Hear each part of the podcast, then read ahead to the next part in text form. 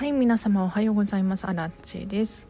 えーと、このチャンネルはこんまり流片付けコンサルタントである私がもっとときめく人生を送りたいそんな方のために配信しているチャンネルでございます。ということで平日の朝はですねライブ配信をしているんですよ、えーと片付けのお悩みだったりとか私に聞きたいこと何でも結構ですのでコメント欄で教えていただけると私どんどん答えていくことができますので今日もね1時間くらい、えー、と11時15分くらいまでを予定しておりますがぜひぜひ皆様ご参加いただければなと思います。あエリさんこんにちは。あなおさんもこんにちは。悩みあります。聞いてくださいってことなんですけど聞きますよ。もう全然たくさん書いてください。コメントで。もう私にね答えられることであれば答えますし、まあ、答えられなかったとしてもね聞くことは可能ですので、はい、あのぜひぜひふるってコメントいただければなと思います。私はねこんまり流片付けコンサルタントなんですよ、うん、なので片付けはプロですね。はい。まあ、もちろん片付けに関しなくても例えば片付けコンサルタントって何とか、うん、あと私ミニマリストだったりもするし最近はディズニーシーオタクでですね通いまくってるのでぜひぜひ聞いてほしいなと思います。もしくは悩みがパッとね思いつかないよっていう方はお片付けの状況とか教えていただけるといいかなと思います。今日はこれこれやりましたよとかここここやろうと思っているんだけどっていうのを聞いていただければななんて思います。でちょっとだけちょっとだけ待ってください。あハーリーさんこんにちは。悩みかということなんですけれど状況とかもね教えていただけると嬉しいですよ。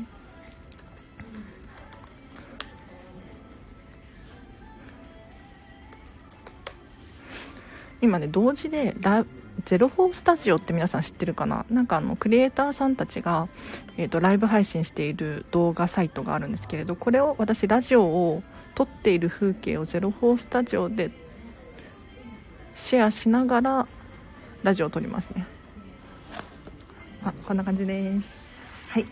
えっ、ー、とアラチェさんリップの配信聞きました。アラチェさんにリップ買ってプレゼントしたいです。あー。嬉しい。なおさん、お気持ちありがとうございます。すごい感動しました。あの、昨日のラジオの配信でね、あの、リップを落としてしまったっていう配信をしたんですよ。で、あの、道で落としたんですよ。うんと、いつもポシェットの中に入れてて、ちょっとポシェット口が開いてるのでね、うんで、ちょっと私がぴょんぴょんって走ったら、その弾みでポロって落としちゃったんですよそして取りに行こうと思ったら車にひかれちゃってねあのすごく悲しかった。皆さん物は大切にしましょう。最近暑くて悩んでます。ハリーさん暑くて悩んでるんですね。それはどうしましょうね。あの病気とかでなければいいんですけどね。はい。お悩みシェアいただきありがとうございます。確かに最近暑いですよね。なんかあの今日は曇ってるからまだ大丈夫なんだけれど。でも本当にね体調管理とかうんなんかあの地球温暖化じゃないけれどだんだんな梅雨なのに雨も今日も降ってないし何て言うのかな。皆様お気をつけください。はい。あらちちゃん頑張れってことであドラムさん。ドラムさんはね実はルミルミさんっていうちょっと言っちゃった名前。私のこんまり流片付けコンサル仲間なんですよ。はい。うん。多分、多分、あの、ドラムさんですよね。ありがとうございます。頑張ります。ちゃかぽこちゃさん、こんにちは。ありがとうございます。あ、ゆうはかさん、おはようございます。今日もながら聞き失礼します。配信が始まる前に家事終わらせたかったのに終わらなかった。あらあら。じゃあ、私の配信聞きながら家事進めましょう。なんかね、バリバリはかどるようなっていう報告をね、ちらちらといただいておりますので、ぜひぜひ。あ、ロックさんもこんにちは。嬉しい。なんかあの、聞く方増えてきた。嬉しい。ありがとうございます。私はこんまり流片付けコンサルタントなのでね。あのぜひぜひコメント欄で片付けのかことに関してはプロなので聞いていただければなと思います。もしくは片付け関係なく何でも荒地さんに、ね、相談したいことがあればコメントを記入してください。ハリーさんありがとう。解決しました。解決しました。よかった。ありがとうございます。いや面白いですね。私もアニメ大好きなんですよ。ちなみに言うと。アニメっていうか結構なオタクかもしれない。退職のご挨拶や公認を紹介したいから都合のいい日教えてくださいって連絡したんですが返信来ないです。あらあらあら。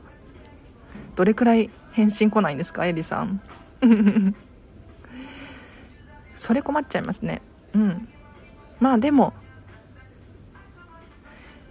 もう一回送って日付日付っていうか期限を決めて送った方がいいかもしれないですね。何時までにいただけると嬉しいです。うん。なんか人って期限がないとついつい先延ばしとかにしがちなんですよ。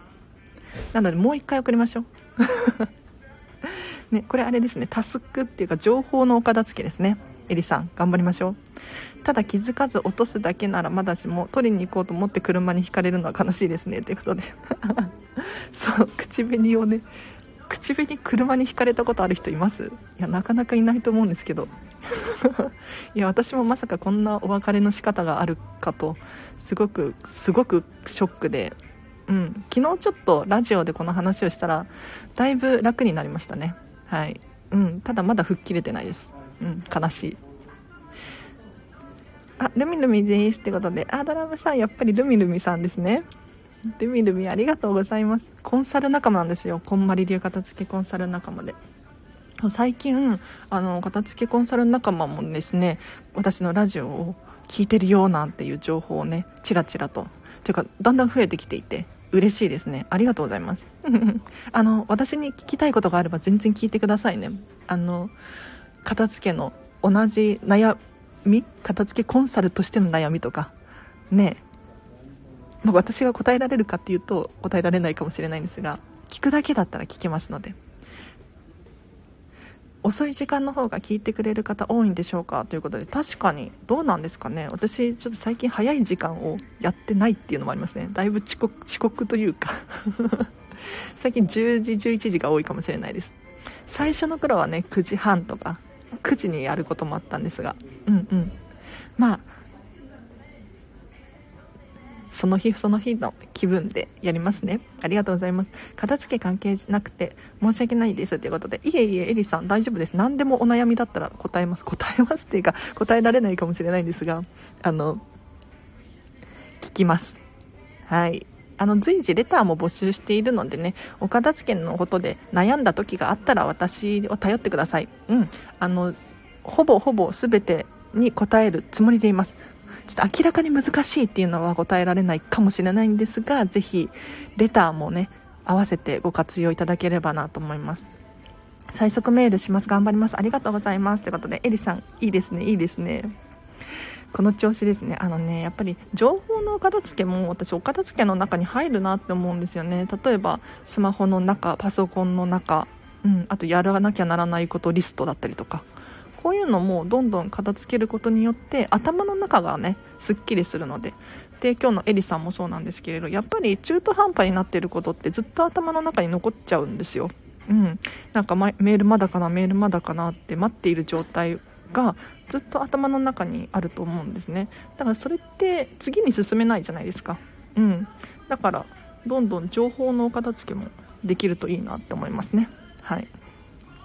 あひとみさん。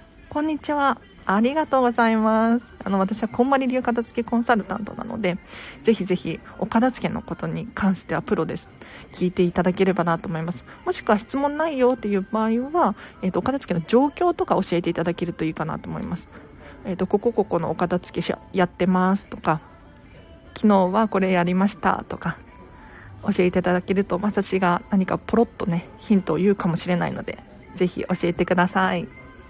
あ、ゆるりさんもおはようございます。今日もお聴きいただきありがとうございます。あ、だいぶ今日も集まってきましたね。嬉しいです。ありがとうございます。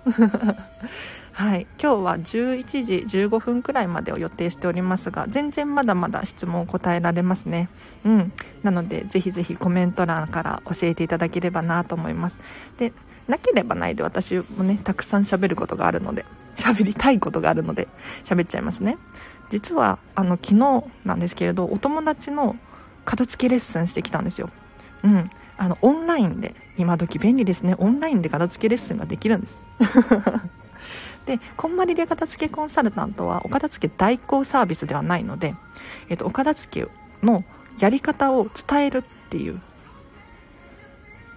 なのでオンラインレッスンでも全然 OK なんですよ。で昨日何をやったのかっていうとお友達のオンラインレッスンでですねまずヒアリングっていうのをするんですね。で、えーと、そのお家に住んで何年くらいなのかとか お家では何することが多いのかとかなんかどんどん聞いていくんですよ。でその質問を通してあ私ってこういう生活を送ってたんだみたいな気づきを得ることができたりとかあこういうのが好きなんだよねっていうふうにふと思い出したりとかするんですよ。なのでまずヒアリングすごく大事です。でその後に、えーと、お洋服のお片付けに入っていきます。で私はオンラインだからねお手伝いすることはできないんだけれどとにかくご自身でやる、うん、これが重要なんですよ。なんでかっていうと実際に私がお客様のお家に行ってお片付けをするっていう場合も基本的にお客様にやってもらいます。というのもやっぱりやり方を覚えないと、うん、お片付けって。あのリバウンドしちゃうのでね。自分ご自身でお洋服を出してお洋服畳んで収納するっていうのは基本的にお客様にやっていただくかなっていう感じです。あもちろん手伝いますよ。全然やります。やるんだけれどなるべくやってもらうっていう感じですね。はい。お片付けですハリーさん。お片付けってねなんかお片付けって聞くとうわって思いません？苦手とか。ねそうじゃないんですよ。うん実は違うの。楽しいのすごく。昨日もすっごく楽しかったですよ。なんかお片付けってお部屋がすっきりするだけじゃなくって自分が何が好きなのかっていうのを明確にしていく作業なんですよ。だから自分が持っているお洋服をもう一度見直してみていくとあこれは好き。でなんで好きなのか。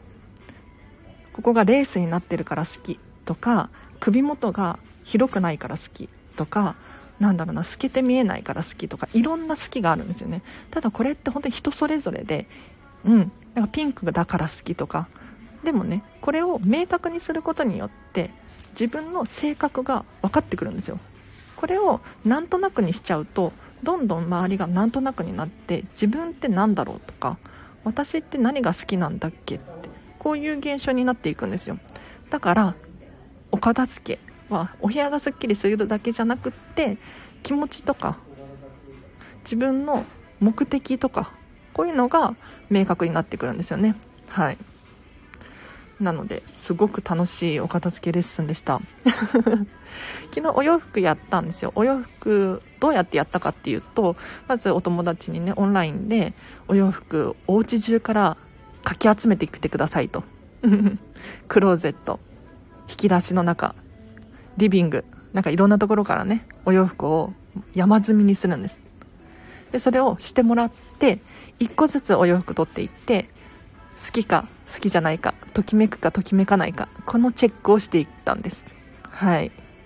いや楽しかった。なんかやっぱときめきチェックこの作業めちゃめちゃ楽しいんですよね。うん自分との対話というのかな。なんでこのお洋服買ったんだっけっていうところから始まってすごい面白いんですうん断捨離するかっていうことなんですけど、ハリー、ハリーさん、いいですね、いいですね。お片付けしたくなってきたんじゃないでしょうか。なんかね、物に埋もれちゃって自分が見えなくなるのすごいもったいないなって思うんですよ。例えば、今流行ってるからとか、人気だからとか、みんな持ってるからっていう理由で結構物って買いがちそうじゃなくって自分の好きってものをお片付けしていってほしいんですよ。うん、これがないと困るから。そうかもしれないけど自分は本当にときめいているのか。これですね。重要なのは。うん。なので周りに合わせず自分のときめきでお片付けしていきましょう。あリッツさんこんにちは。ありがとうございます。私はこんまり流片付けコンサルタントでございます。えっ、ー、と今日は11時15分くらいまでを予定しておりますが、ぜひぜひ私にね、聞きたいことがあれば、何でも聞いてほしいなと思います。コメント欄で。で、質問がないよっていう場合は、お片付けの状況とかね、今こんな感じですみたいな風に伝えていただけると私がポロッとヒントを言うかもしれないので、ぜひぜひコメントいただければなと思います。もしくは全然聞き戦でも、聞くだけでも OK です。うん、なんかどうやら家事がはかどるよなんていう情報をねすごくいただいておりますので嬉しいですねそういう風に活用していただけるなんて、うん、本当にラジオですねうん 嬉しいありがとうございますで今ねちょっと昨日のお友達の片付けオンラインレッスンの話をしていたんですよ。うん。で、お洋服のときめきチェック。これ、皆さんできますよね。やっていってほしいんですが、まず自分のお洋服全部出したら、何が一番好きなのか。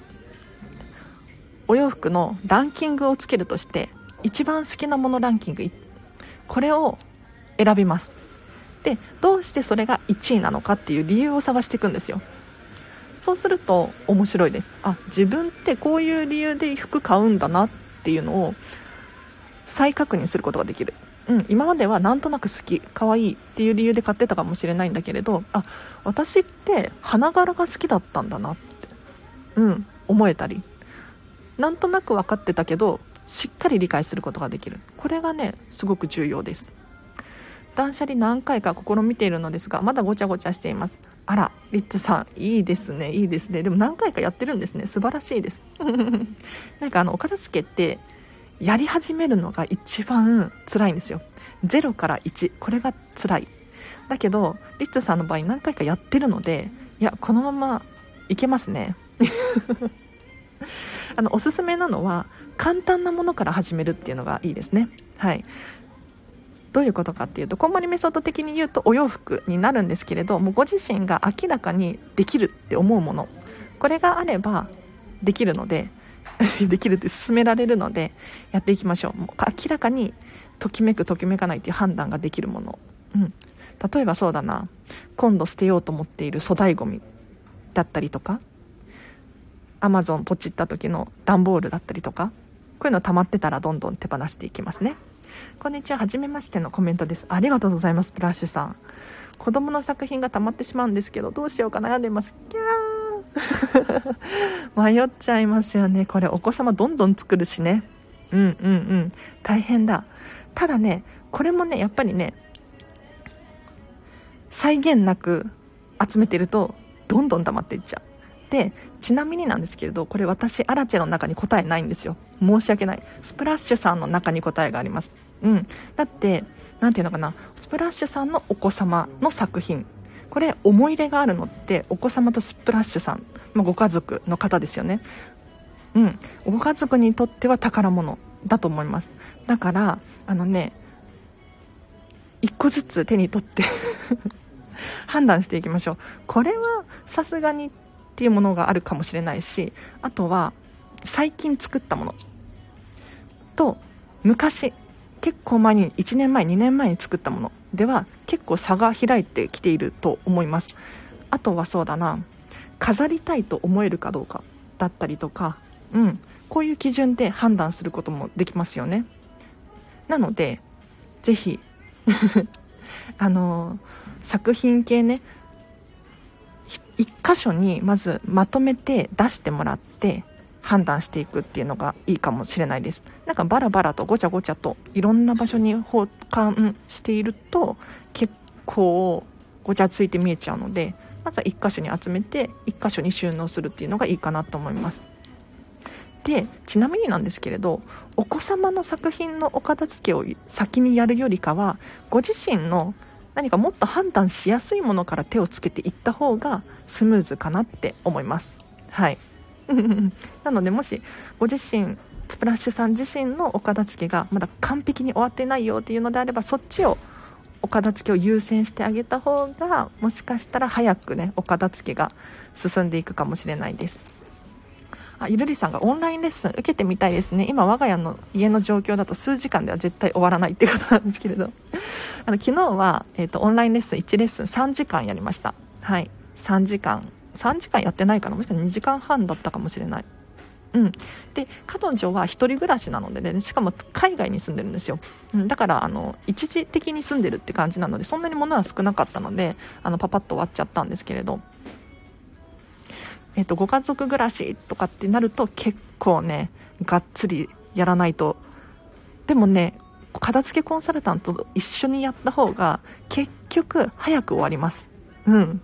本当に。びっくりするくらい早く終わりますよ。ただこのチャンネル聞いててもどんどんお片付け進められるなって思いますのでぜひねゆるりさん質問等あればレター随時募集しておりますので送っていただければなと思います。あと一つお知らせとして7月の頭くらいに、まあ、審査通ればの話なんですがあのお片付けのクラウドファンディングをまた立ち上げようと思っています。でこれお得なリターンめちゃめちゃ用意してるんですよ。えっ、ー、とお片付けのオンラインレッスン。これが1レッスン3時間。だいたい1万円くらいで出そうかなって思ってるんですけれど。うん。とあとこんまりメソッドワークショップ。これモニターさんなんですがここで募集しようと思ってますのでだいたい2時間半のレッスンでこんまり流片付けコンサルタントっていうあ違うこんまり流片付けっていうのが学べるワークショップがあるんですがこれもねリターン出そうと思ってます。これがとってもお得なのでぜひ気になる方いらっしゃったら後でリンク貼っときますのでチェックしてみてください。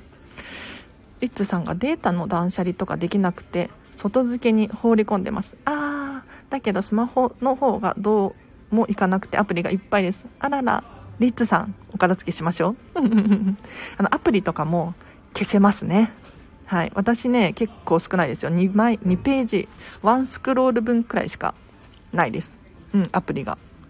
でまとめてないので本当に1個ずつこう並んでる感じですね。でアプリどうやって手放す判断をししたらいいのかっていうとまず使ってるか使ってないかですね。はい。これ重要です。なんか去年は使ってたけど。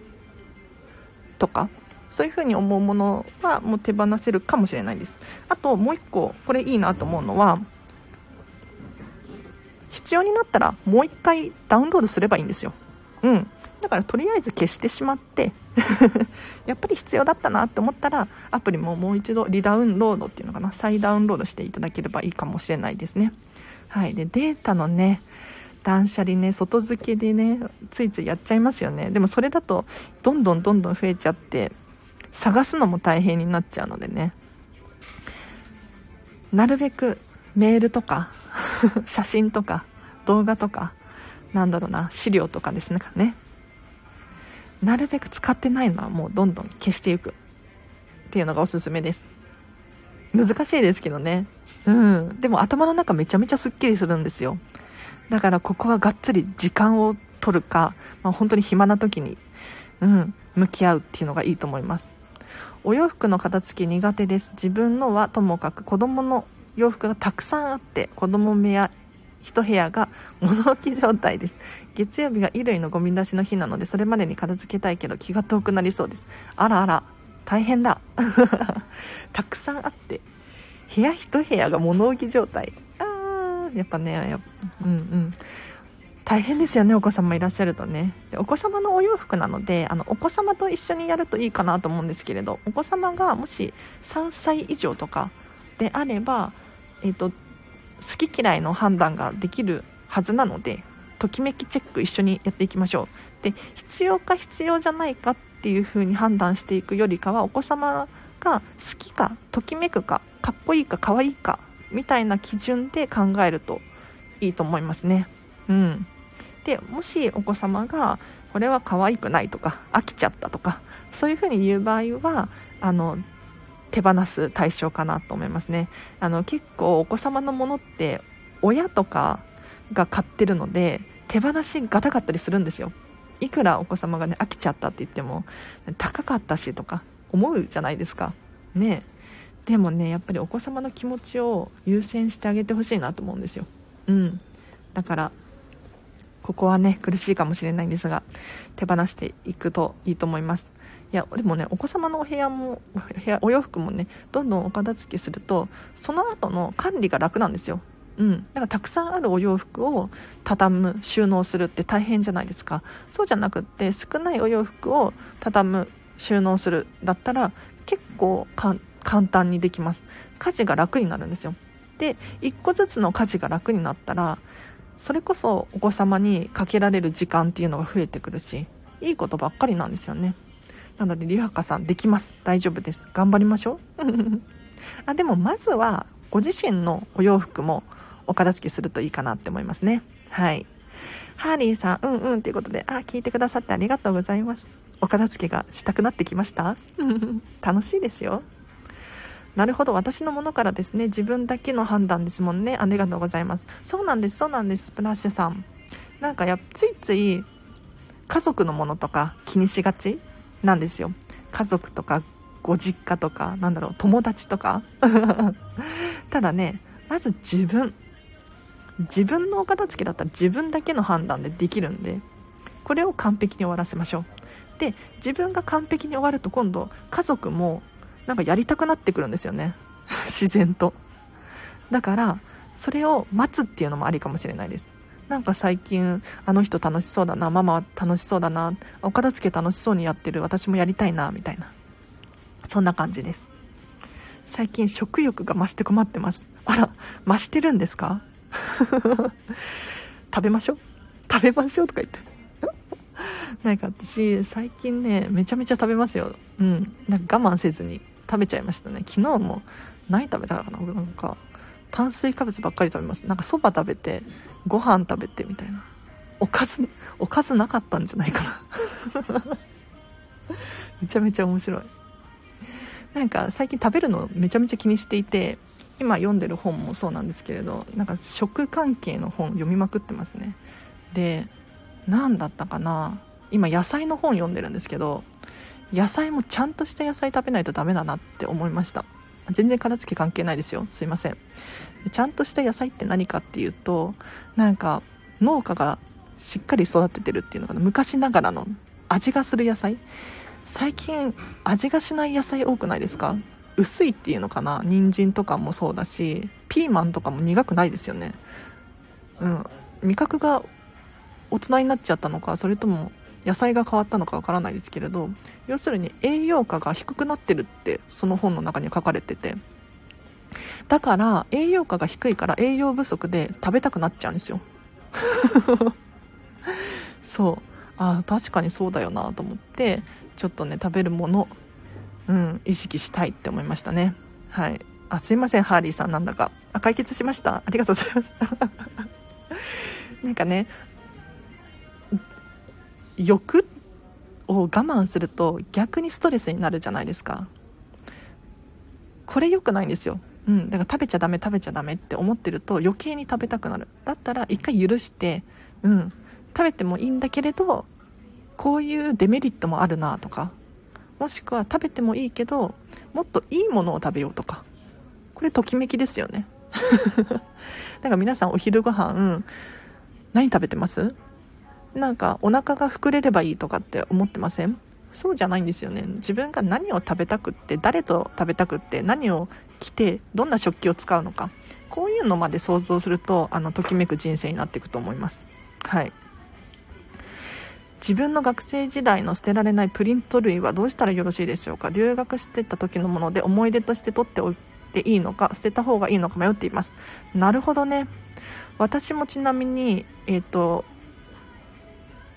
1年間ほど外国に住んでたことがあってこれは語学学校に通ってたんですけれどその時の書類は全部捨てちゃいましたね。なんか私の基準です。アラチェの基準で言うともう見直さないしなんかこんなに書類持っててもうん、重いだけだなって思っちゃったんです。ただ1枚だけその語学学校のなんか卒業証書みたいなあれだけは残して全部手放しちゃいましたね。ただこの、うん、書類プリント類は思い出の品になるんじゃないかなって思いますなおさんの。なんかあのそのプリントを見るたびにあの時のなんとかがあって思い出すんじゃないかなって思うんですよ。ってなると結構お片付けの難易度が高いものだと思うんですよね。なので私の場合はですねおすすめは後回しにしましょう。とりあえずそれ考えるのを放置して放棄して。もっと判断しやすいものから手をつけていくといいかなって思いますね。はい。オタクなので CD の処分に困っています。ときめきでざっと分けたのはありますが処分せず積み重なっています。ということであらあら。ロックさん私もねだいぶ手放しましたね。CD 漫画類。うん。でこれどうやって判断していったらいいかっていうとなんかコレクション系っていうのかなかつて私はワンピース漫画ワンピースが大好きだったんですけど今は本当にほとんど持ってないんですがあの何でもかんでも集めてたんですよ。でワンピースだからっていう理由だけで集めてたんですよ。そうじゃなくって何ていうのかなワンピースであってもいろんなグッズ出てるじゃないですか。ねその要するに自分の好きなものっていうのがあるんですよ。でそうじゃないものもあるんです。だこれをちゃんと明確にしなきゃいけなくってそうだな CD の処分。うんうん。いいですね。例えばこれちょっと時間かかっちゃうかもしれないんですけれど1個ずつ聞いていくとか。1個ずつなんだろうパソコンに取り入れていくとか。もしくは CD 私残してるのありますで聞かないです。聞かないのに残してるものあります。なんでかっていうともう思い出の品として取っておくとか。飾りたい。うん。ちょっと可愛いからっていう理由で残しておいたりとかもしていますね。なのであのこれはロックさんの中に基準があるんですけれどどうして処分できていないのか。これ理由考えましょう。うん。で全然無理に捨てる必要ないですよ。自分が好きなら堂々と取っておく。そうじゃなくって本当に手放すべきものっていうのはなんとなく持っているものなんですよ。自分が好きなものを無理に手放す必要はないのであの判断しやすいものからやっていきます。エリさんが野菜確かに薄い。なるほど。説得力素晴らしい。ありがとうございますハリーさん。ね。最近の野菜味薄いなって私思って、ね、なんで味が薄いかってこれ調理がしやすいようになんだって。なんだってとか言って。例えばうんお店屋さんチェーン店のねファミレスとか行っても野菜の味が薄ければ味付けしやすいんですよ。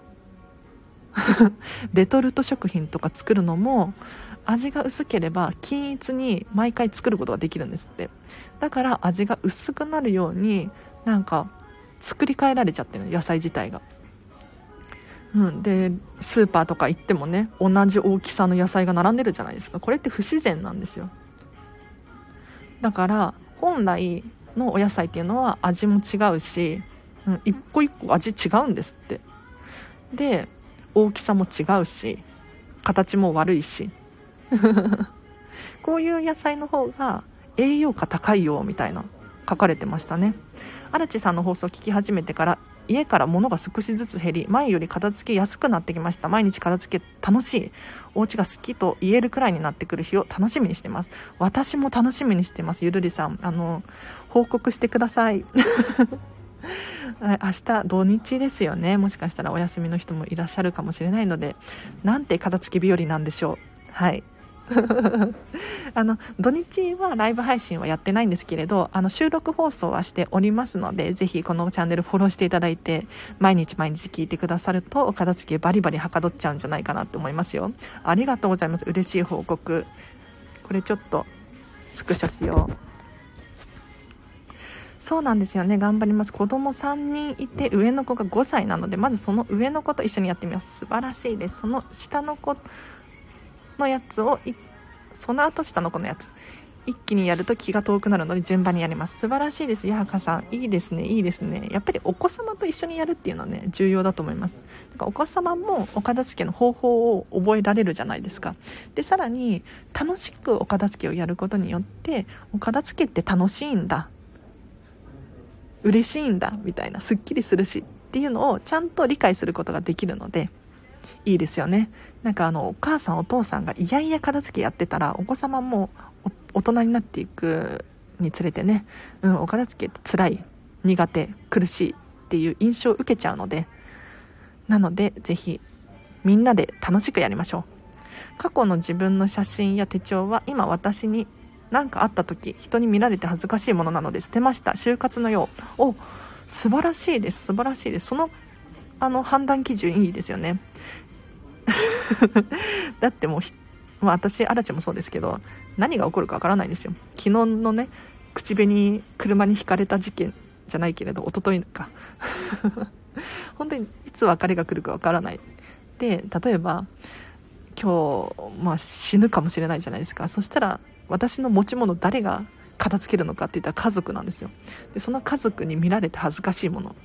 うん。それ嫌ですよね。はい。だから、もし本当に本当に宝物であれば取っておいていいと思うんですよ。うん。ただ、万が一見られる可能性はあるっていうのを、ちょっと心の中にね。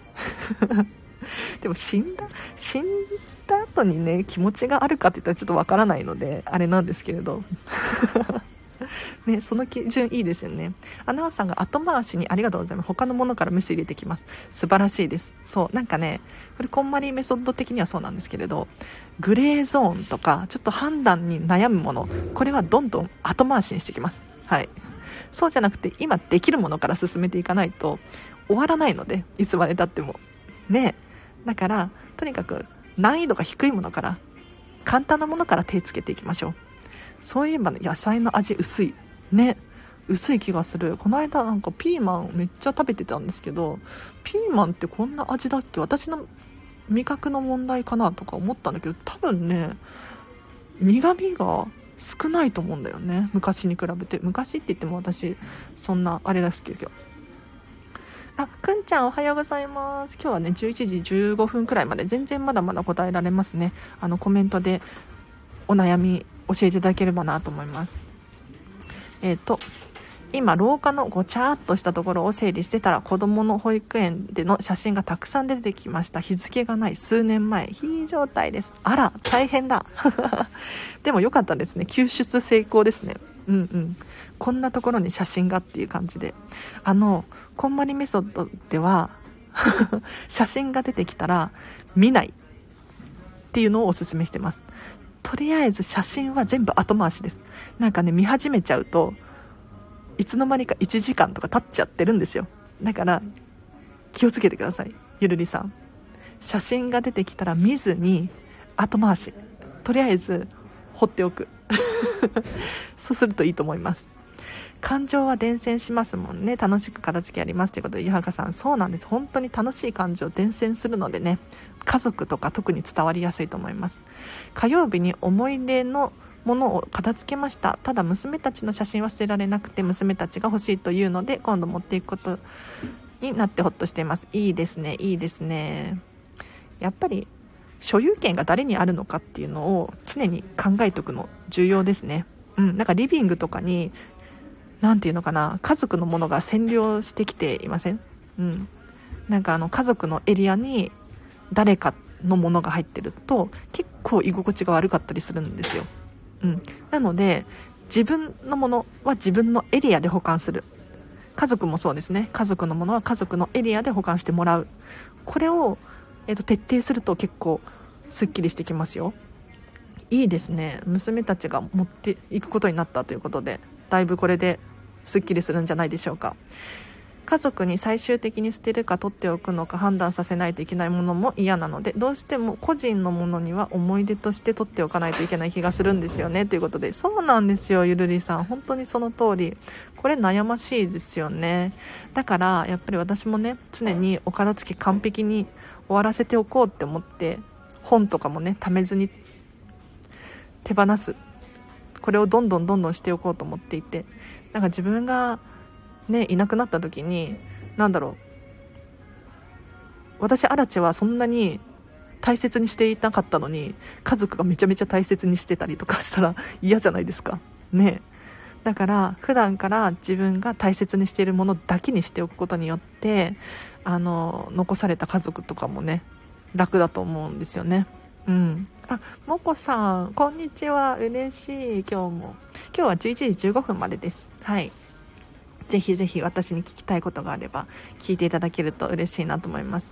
ハーリーさんピーマン美味しいですよね。ピーマンねなんかねちょっと一月くらい前にハマってて一袋炒めてバリバリ食べてましたね。どうでもいいですね。すいません。あずあんずさん。あんずさんこんにちは。かわいい。なんだろうこれ。ありがとうございます。ワンちゃん。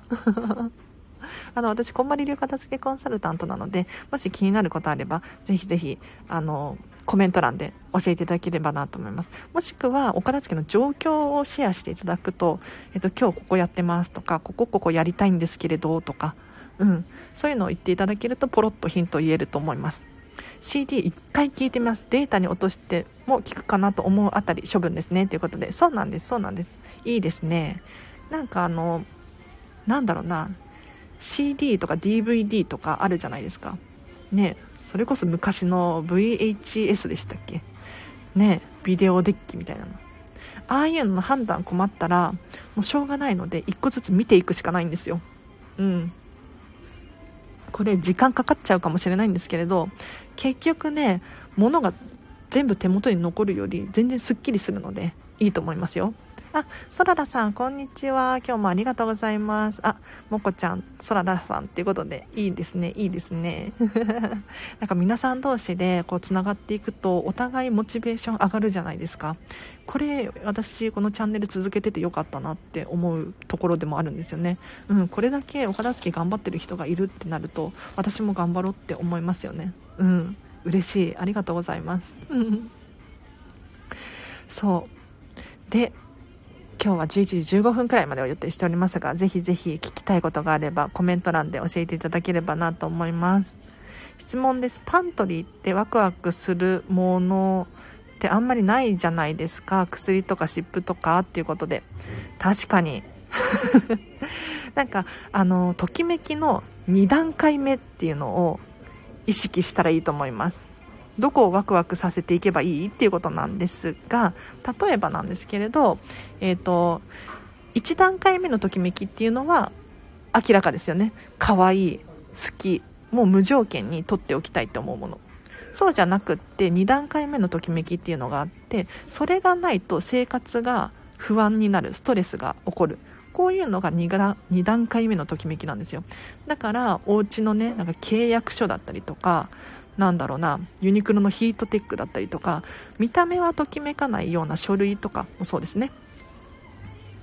こういうのに関してはあることによって私の生活が安心安全で暮らせる。そういう意味ではときめきですよね。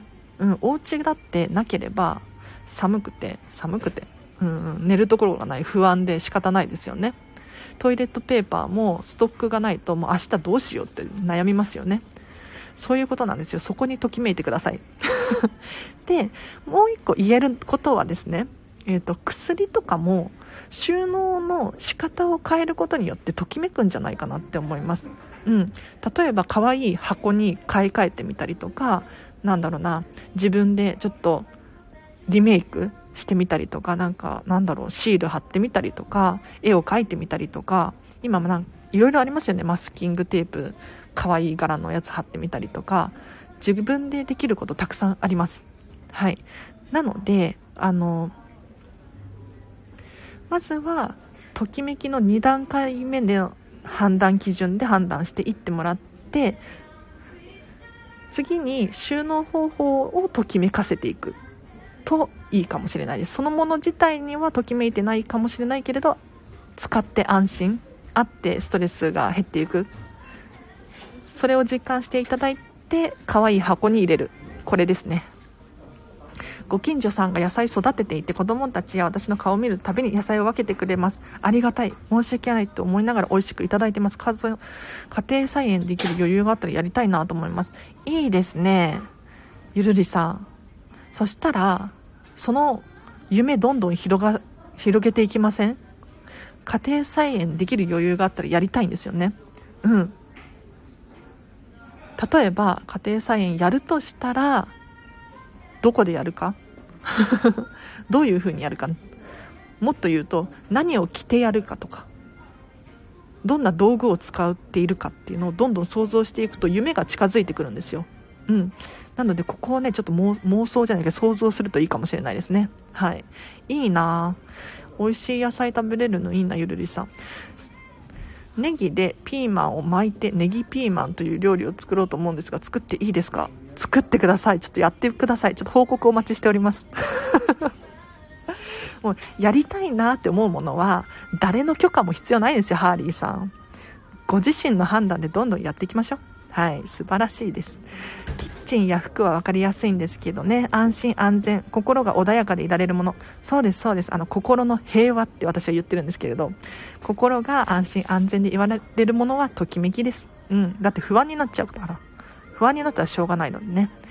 ナナさん、おはようございます。おはようございますと言いつつ、こんにちはですね。もうお昼です。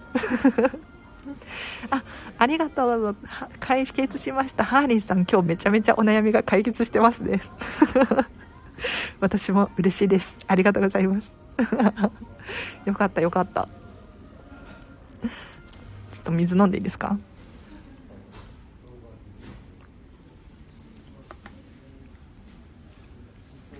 やっぱり 1, だ1時間喋ってるとね喉がカラカラになりますね。皆さんもお水飲みながらやってください。なんか最近暑いですからねハーリーさん。ね。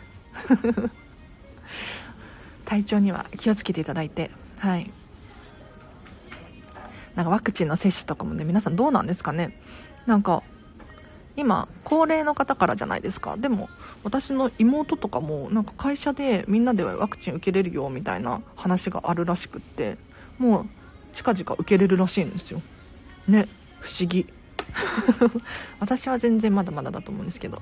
はい。昔のビデオテープなのですがたくさんあって捨てられなくて困ってます。荒地さんどうしたらいいのか。くんちゃん。くんちゃんそれはそれは大変ですね。まずえっ、ー、とビデオテープを全部出します。全部出してきてください。はい、どれくらいの量があるのかちょっと私はあの判断できないんですけれど、えーと、いろんなところからねもしかしたら出てくるかもしれないですけれどビデオテープというビデオテープを1箇所に集めてあ自分って私ってこれだけの量を持ってたな持ってたんだなっていうのを把握していただいてですね1個ずつ判断していきましょう、えーと明らかにもう必要ないなっていう思うもの簡単に判断できるものからどんどん手放していく手放すコーナーにちょっと避けておく感じですね。で判断に悩むものは後回しにします。これグレーゾーンですね。さっきから言ってますが難しく悩んでる時間がもったいないのでうん。とにかく先に判断できるものから判断していきます。でグレーゾーンのものに最後に手をつけていくですがそのグレーゾーンのものっていうのかな？判断に悩むもの。これね、ビデオテープの場合どうしましょうね。えっ、と、ラベルが貼ってあるのであれば、ラベルで判断していただいてですね、えっ、ー、と、どうしても、それでは判断がつかないっていう場合は、中身を見るしかないんですよ。うん。本当に、一個ずつ、時間かかっちゃうかもしれないけれど、ビデオデッキね、引っ張ってきて、一個ずつ見ていきましょう。うん、なんか思い出の品思い出の情報が入ってるかもしれないしね、うん、例えば CD に落とすのかパソコンに保管するのかわからないですけれどそういう風にすることもできますしね。ただこれ放置し続けると結局ね何ていうのかな。それこそもったいないと思うのでうん、早めに終わらせちゃった方が頭もねすっきりしますしいいかなって思います。ながら聞き失礼しました。運転中で到着したので失礼いたします。アーカイブで改めて聞きますね。ということでチャカポコッチさん今日もありがとうございました。全然あの私のチャンネルはですね聞き流しで OK ですしもう途中退出途中参加ウェルカムです。ベリーウェルカムです。はい。あの続きが気になっちゃうって思うかもしれないんですけれどあのアーカイブ残しますしアーカイブの方が私2倍速とかで聞けると思うので 便利なのでね。はい。衣装ケース1箱分くらいです。スポーツ選手の試合の映像やらいろいろなのです。でも今中は見られません。あら見れないんですか？くんちゃんそれは大変ですね。どうしましょうね。落とすのも大変そうですね。ってことで。うん。中身見れない機械類やつありますよね。それで言うと私も CD 持ってるけど CD プレイヤー持ってないです。うん。あとはかつてゲームオタクだったのでね。ゲームのソフトとかあるんだけどなんだろう任天堂 DS とか持ってないからできないやつとかあるんですよいっぱい。いっぱいじゃないか。23個。でこれはどういうふうに判断してそういう風になったのかっていうと思い出の品だからですね。完全に。思い出の品としてもう飾りとしてでも取っておきたいと思うから取っておいております、うん、だから中身を見なくてもこれはあの時の〇〇だっていう感じで取っておくのもいいかなって思いますね。はい。で中身見れないのどうやって判断しましょうね。でも一番は中身を見るのが大事だと思うのでちょっと見るための何かを買う？リサイクルショップとかでも買えますよね。うん。なんかいつまでもその衣装ケース1箱分くらいのビデオテープがお家の中に居座っちゃうのは何ていうのかな。スペースがもったいないなって思って。スペース何がもったいないかっていうとその分の場所にもっとときめくものっていうのかな。より生活の質を上げてくれるものが置いてあった方がすごくすごくときめくと思うんですよね。でそのビデオテープの中にももちろん大切な大切な宝物があると思うんですがそれそれがですねなんとなくのものに埋もれちゃってるともったいないんですよやっぱりだからついついね、うん、先延ばしにしがちかもしれないんですがやりましょう近々やりましょうじゃあね、めちゃめちゃ応援してるので報告お待ちしてますよ。もしくはそれ後回しにしちゃって、あのー、今できることからやるっていうのがいいかもしれないですね。はい。ラベルが貼ってあるのでわかるのですが、押し入れに入れてあるのですが、っていうことで。ねえ、くんちゃん。いいですね。いいですね。もうこれやるしかないですよ。やるしかない。本当に。でも、あの、まずはできるところからやるっていうのがいいかもしれないですね。うん、その中身見れないし全てのお片付けが終わってからちょっとビデオデッキ買って判断しようかなみたいな感じでもいいかもしれないですねはい。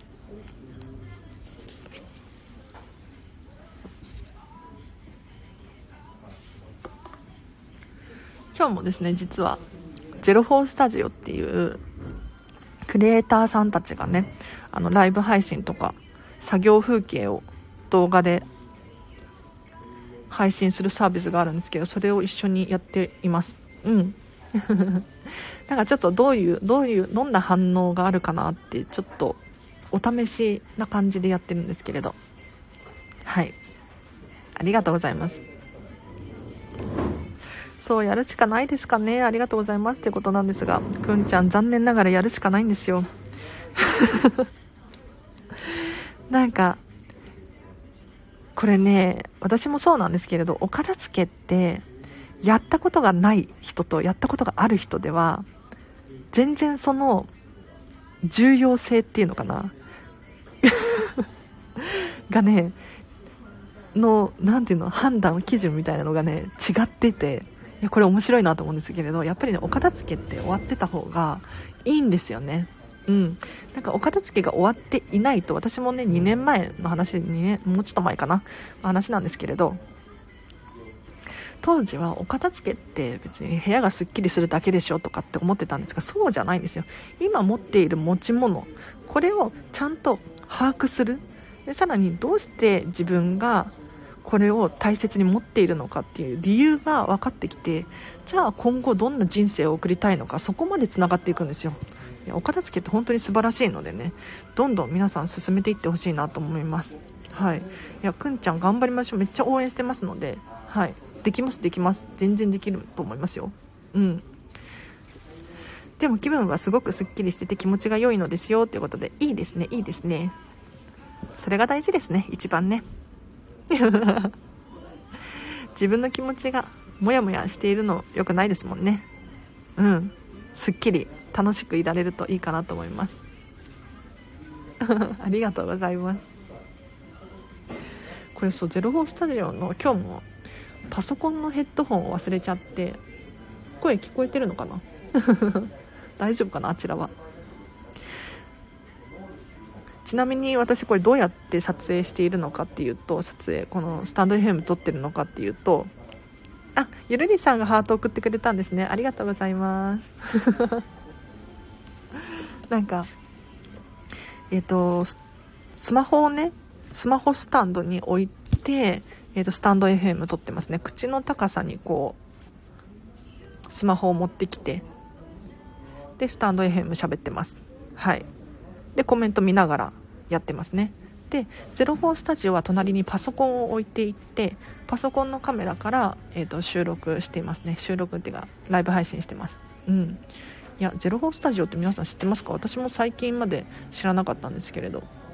なんかクリエイターさんが漫画とか絵とかイラストとか描いている様子ってすごいレアじゃないですか。ね漫画が出来上がっていく様子とかが見れるんですよ。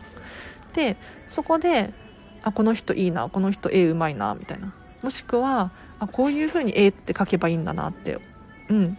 あの自分のね作品作りとかにも真似できたりとかできますよね。でさらにさらにその絵欲しいんですけどってその場でなんかクリエイターさんとなんか取引ができたりとかもするらしいです。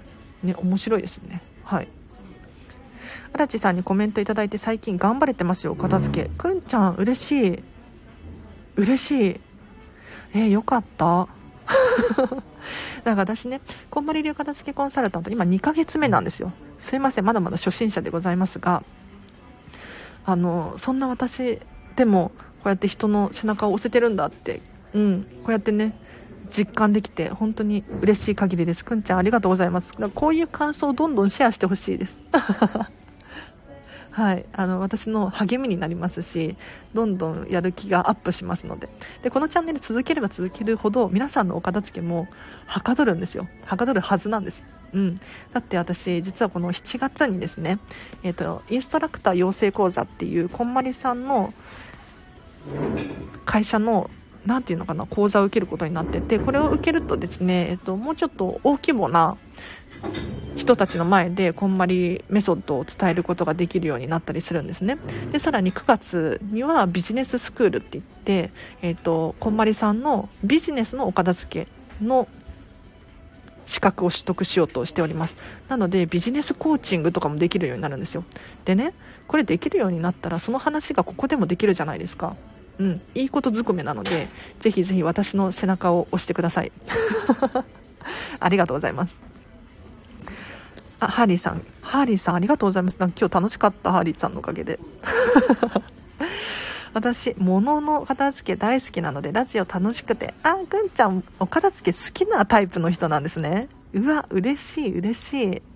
え、それ私と同じですね。はい。片付け楽しいですよね。いや、皆さんに、じゃあ一緒に伝えていきましょう。お片付けってこんなに楽しくって。みんなできるよって。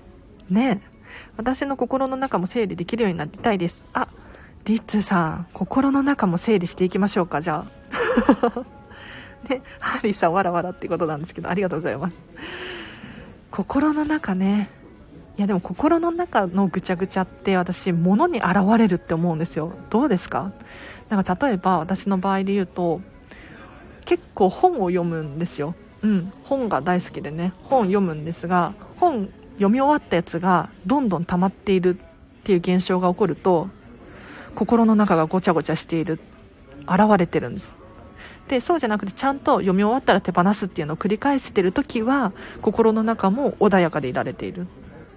だから何ていうのかな心がごちゃごちゃしてきた時は一回ね自分の身の回りこれをチェックするようにしてますね。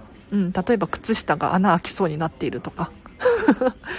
こういうのをあの管理することによってなんか心もねすっきりしてくれるんですよ。自然と。最近また片付けが余っていたら心の整理もできている感じですよ。やっぱりそうですよねくんちゃん。ね物に現れますよねってことなんですが本当にそう。ああってハーリーさんも何か気づいていらっしゃるみたいですが荒地さんの見た中でみんなが一番ごちゃごちゃしやすいところはどこですかっていう質問をいただきました。ありがとうございます。そうだな。ちょっと待ってね。ちょっと待ってね。一番ごちゃごちゃしやすい場所。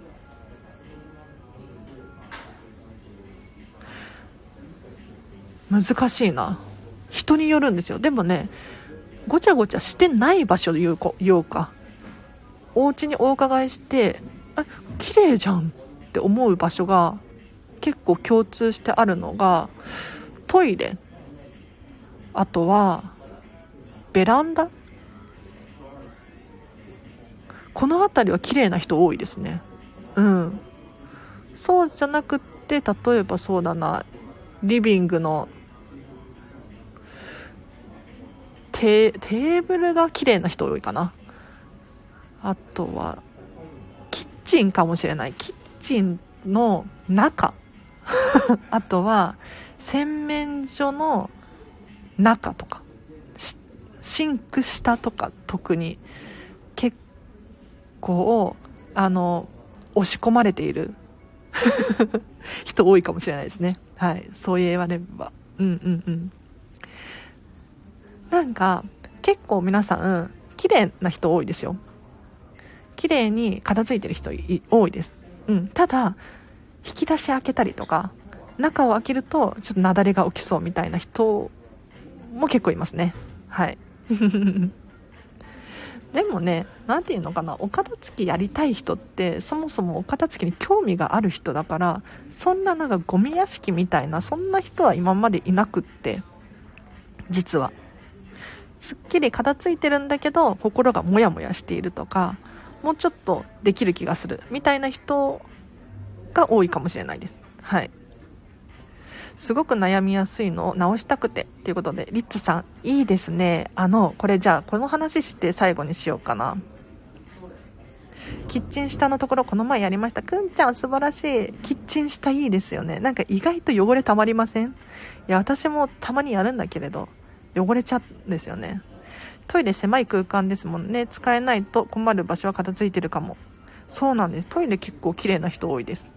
でこれすごく悩みやすいのを直したくてっていうリッツさんの質問で今日は終わりにします。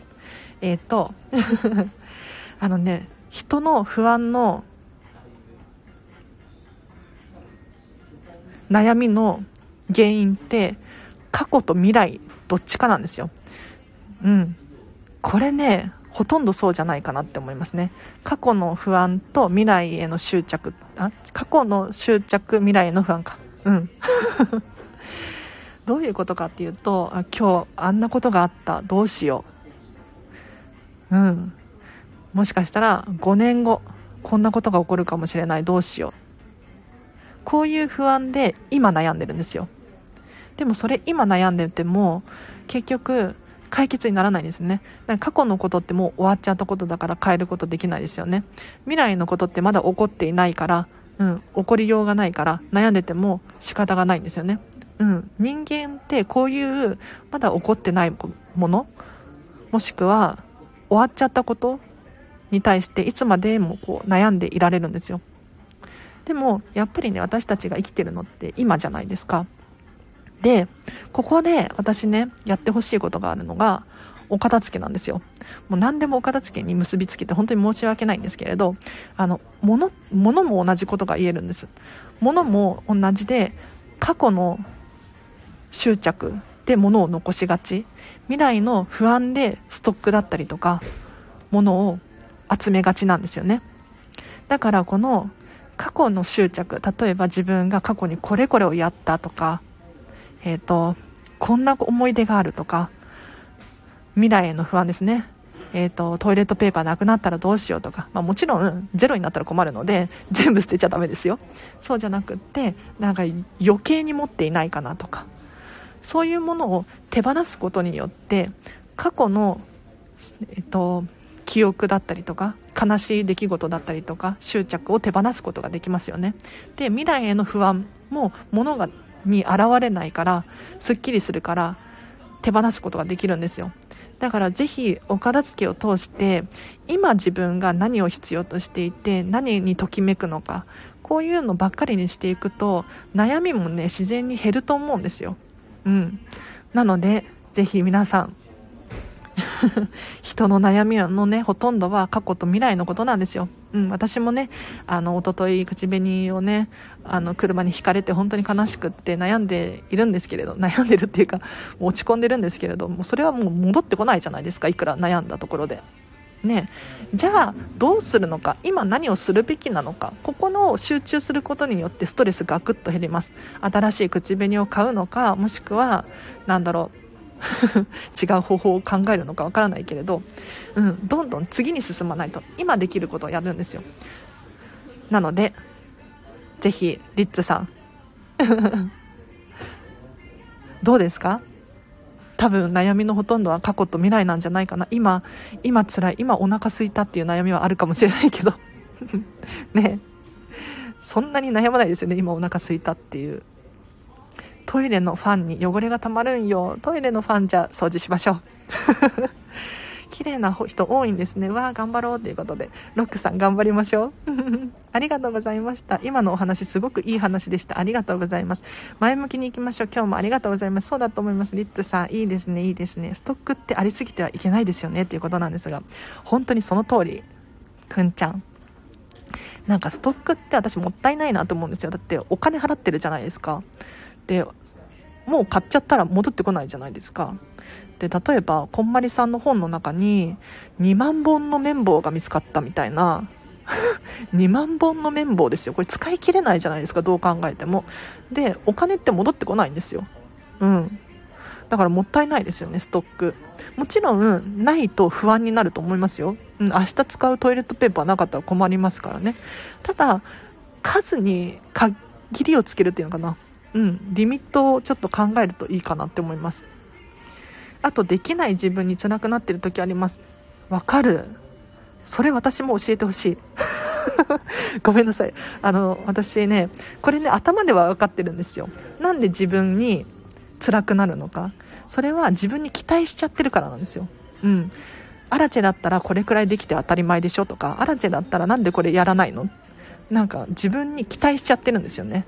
うん。でも、あら、どうせアラチェだからとかこれくらいしかできないの当然じゃんっていう風に自分の期待値を下げれば、あの、落ち込まないんですよ。わ、こんなこともできたみたいな。期待値が低ければ低いほど自分ができた時に感動するんですよ。でもね、私これがどうしてもできなくって、もういつも悩んでますね。うん。このスタンド FM とかもおしゃべり下手だなとかって毎回思っちゃうんですけど。うん。ね。ちょリッツさん一緒に成長していきましょう。すいません。これはね、頭では理解してるんだけどね、本当に。自分でできてないんですよね。いやー。うん、一緒に頑張りましょう。はい。うん。私もね、こんな偉そうなこと言ってますが、まだ、片付けコンサルタント認定されて2ヶ月目なんですよ。先月認定されたんでね。はい。なので、一緒に皆さんとお片付けのね、レベル上げていこうと思います。では、今日もありがとうございました。はい。頑張りましょう。これからね、お片付けするっていう方もいらっしゃると思うし、めちゃめちゃ応援してます。レターもね、機能も使っていただければなと思いますので、皆様今日もお付き合いいただきありがとうございました。では、今日も後半もね、ハピネスな一日をお過ごしください。アルチェでした。バイバーイ。